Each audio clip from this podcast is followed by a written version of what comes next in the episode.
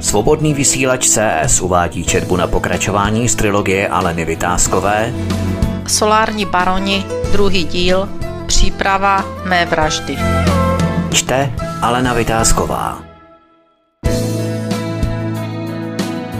Kapitola 8 Zločin prosincové noci 50. let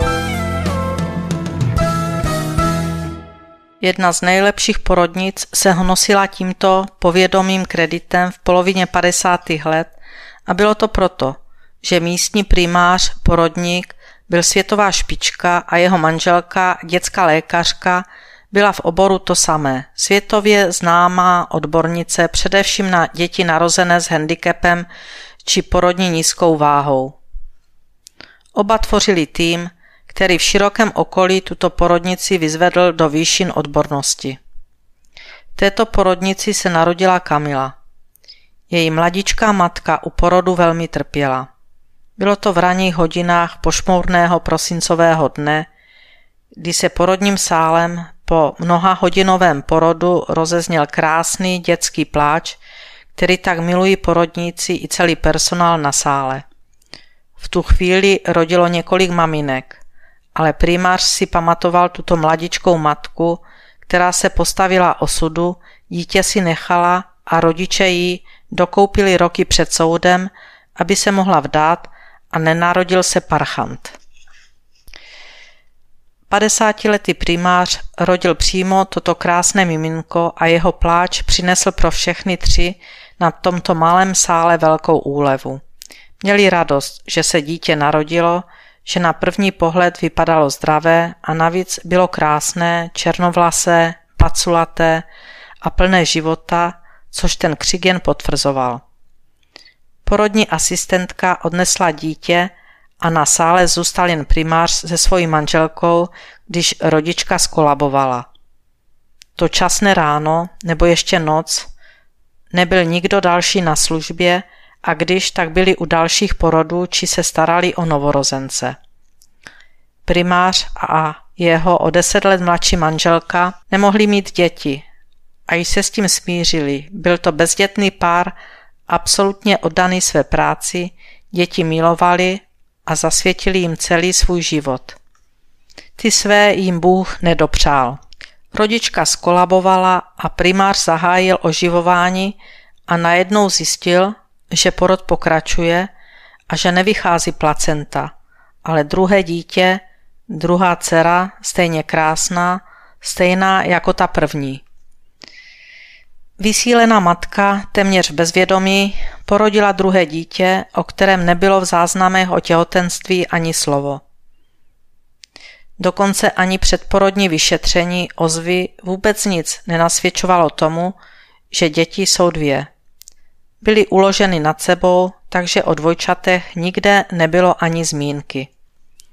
Primářová manželka Norika se spod roušky podívala na manžela, obrovské oči plné slz se upíraly na něj, když dítě odebírala z jeho rukou. Na sále ani na blízku nikdo nebyl, volala sestru, ale nikdo ne, nikde. Všichni té ponůrné prosincové noci byli plně zaneprázdněni. Nebylo tu ani číslo, které by navlékla dítěti na ručičku, ani jód, kterým by napsala na stehínko holčičky jméno.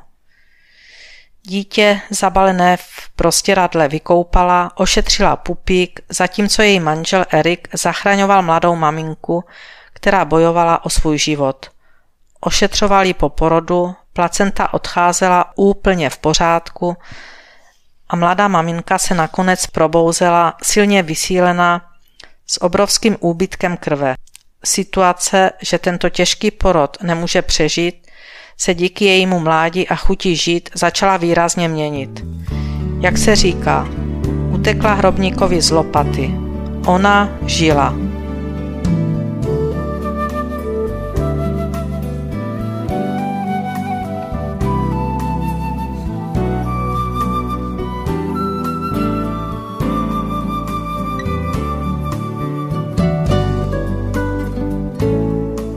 To již Norika byla odhodlána. Ta mladá, ta, která jen tak trochu zaplakala, jako když koťátko hledá cecík své kočiči maminky. Tichý pláč, který nemohl ani nikdo slyšet. Ano, ta malá musí být moje. Mám na to nárok. Je to moje malá Norika. Poslal mi ji Bůh, dáme jí všechno, všechno, co máme. Lásku, dáme jí určitě lásky plný život, který by ti mladí asi nemohli dát. Budou mít práci s tím jedním svíštíkem, když jsou tak strašně mladí, jak maminka, tak tatínek. Mohou mít další děti.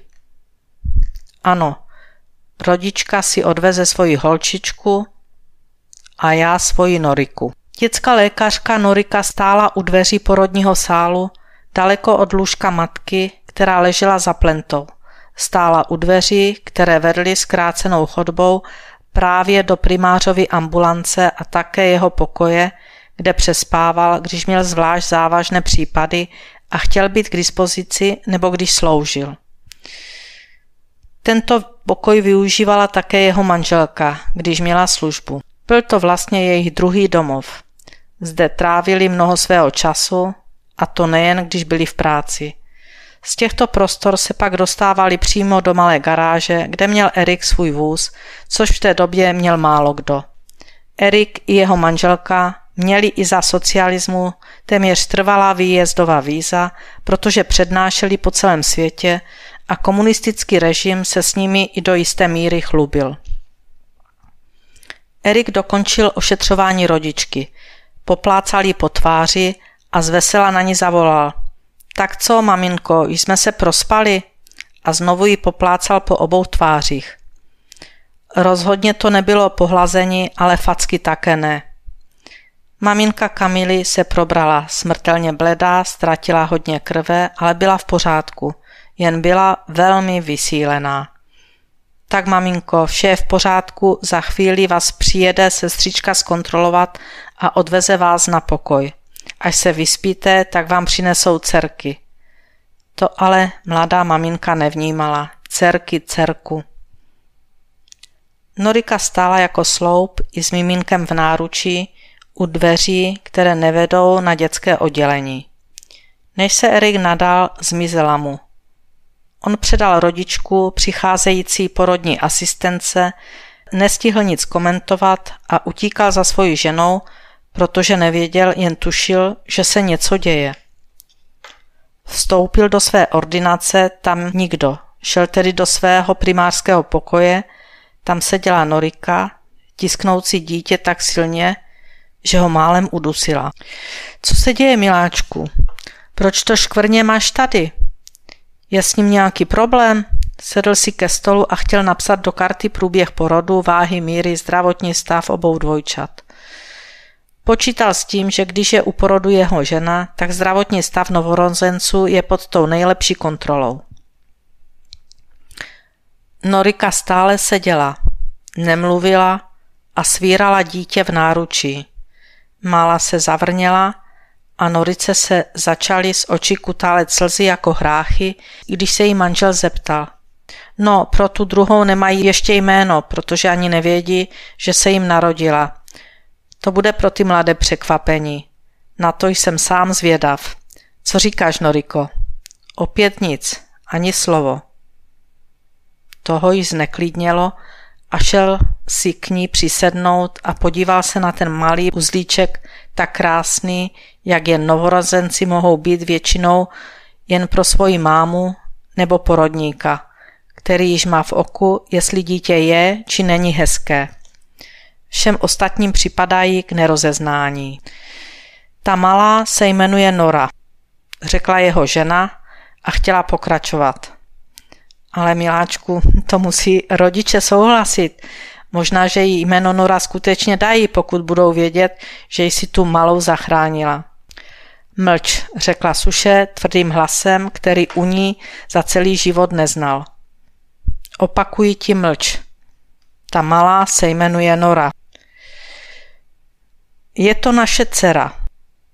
Já s ní odjíždím domů a ty zařiď vše ostatní. Tak, jak nám Bůh nedal děti, tak nám Bůh dal tuto malou. naši malou noru. Já jedu domů, dej mi klíče od auta.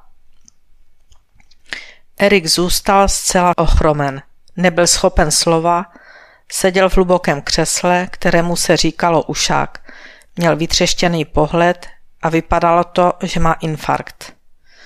Držel se za prsa oběma dlaněmi a zhluboka dýchal. Norika jako v tranzu vzala velkou tašku, ve které nosili domů bílé lékařské stejnokroje, které si prali sami doma, protože nevěřili společné prádelně. Potrpěli si na sněhobílé pláště, kalhoty i košile, nažehlené bez jediného záhybku. Oba byli vždy vzorně upraveni a to mohli sloužit v kuse třeba tři dny. Tašku vystlala a kvapně do ní položila děvčátko zabalené v peřince a lehké vlněné dece. Obsah tašky zakryla lehkou dekou. Erik stále těžce dýchal, ale Norika si ho nevšímala. Hodila přes sebe kožíšek, obula zimní boty a chystala se odejít. Vzala ze stolu klíče od jejich auta a šla. Věděla, že musí odejít nyní, kdy není naděje, že by někoho potkala a dítě mohlo začít v tašce plakat. Opustila primářský pokoj i ambulanci. Tiše za sebou zavřela dveře.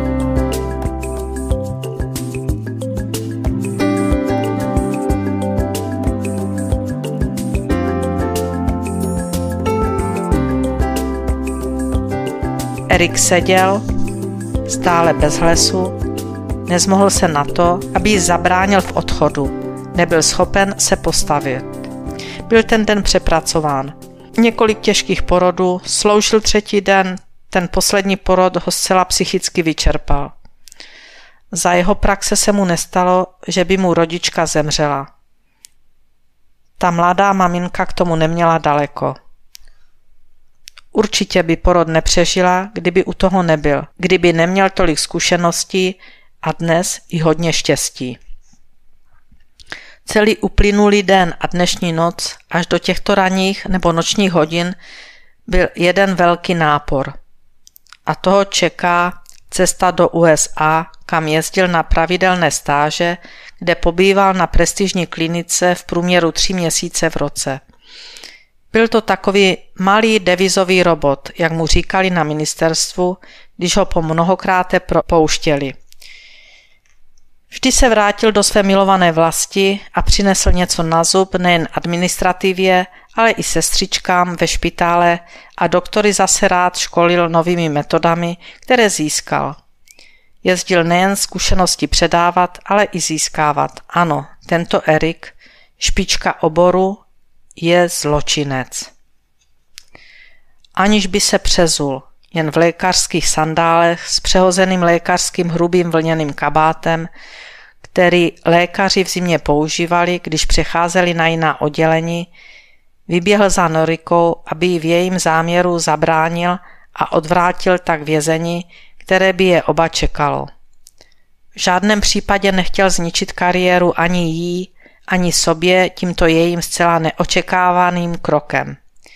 Běžel jako o závod, ale zahlédl již jen zadní odrazová světla jejich auta, jak v dálce mlhavého rána mizí. Pomalu se vracel do svého primářského nemocničního pokoje. Byl si jist, že je nikdo nemohl vidět. V celém traktu bylo jako po vymření. Sedl si sklesle do svého křesla a vyčerpaně po dvou nocích, kdy sloužil, usnul. Zbudil se ani ne za hodinu, spocený, stále vyčerpaný, s obrovskou bolestí hlavy, což nikdy neznal. Protíral si červené oči, které potvrzovaly jeho únadvu a nedostatek spánku v posledních dnech.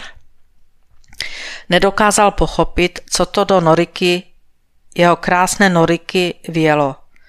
Nemohli mít děti, ale nikdy se kvůli tomu nehádali, brali to jako úděl dvou, kteří děti přivádějí na svět a sami toho drobečka nemohou mít doma. Nikdy neměl pocit, že by jeho žena tím trpěla. Nikdy to na ní nepoznal. Tak proč ten zkrat, pro boha, proč takový hrozný zkrat? Vždyť to je únos, já jsem spolupachatel, musím domů, dítě přinést zpět a nějak to tady zúřadovat. Z posledních sil se zvedl, nechal si přistavit auto, které jako primáři měli možnost po službě dostat. Z posledních sil se zvedl, nechal si přistavit auto, které jako primáři měli možnost po službě dostat a nechal se zavést domů. Přišel tiše, stejně jako když chodíval ze služby v různou hodinu, aby svoji Noriku nevzbudil. Tak se chovali oba, protože sloužili v různých směnách a někdy se míjeli, byli k sobě tolerantní, měli se rádi, dnes to bylo jiné. Norika seděla v jejich obrovské ložnici, zatažené tlusté závěsy jako vždy, drobné lampy svítily a vytvářely intimitu této místnosti. Na velké posteli seděla se skříženýma nohama a vedle ležel ten balíček – Voňavý, krásný, černé vlásky a tiše spal.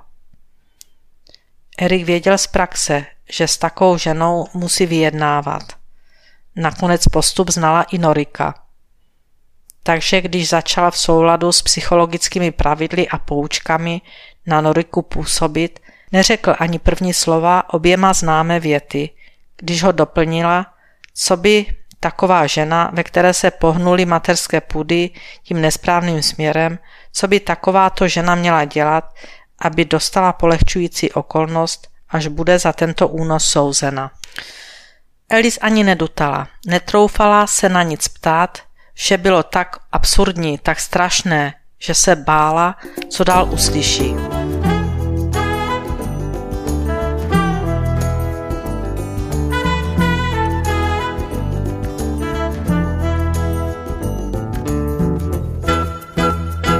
Co, jsi zvědavá, jak to pokračovalo? zeptal se Norbert. Vždyť vidíš, že ani nedýchám. To mi snad vyprávíš knihu nebo film. A co je film nebo kniha? Vždycky kus něčího života, ne? Opáčil Norbert a chtěl pokračovat ve svém vyprávění, když mu ještě znovu skočila do řeči Alice. Prosím tě, to jsou takové podrobnosti, že nevím, jak to můžeš všechno vědět. I to se dovíš.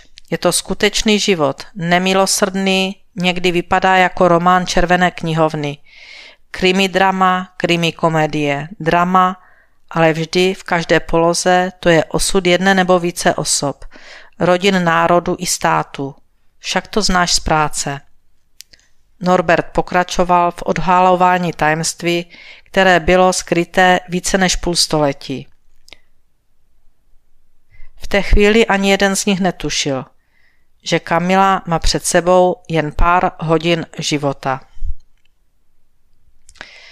George Bernard Shaw Jediné, čemu nikdo nechce věřit, je pravda. Svobodný vysílač CS uváděl četbu na pokračování z trilogie Aleny Vytázkové Solární baroni, druhý díl, příprava mé vraždy. Četla Alena Vytázková.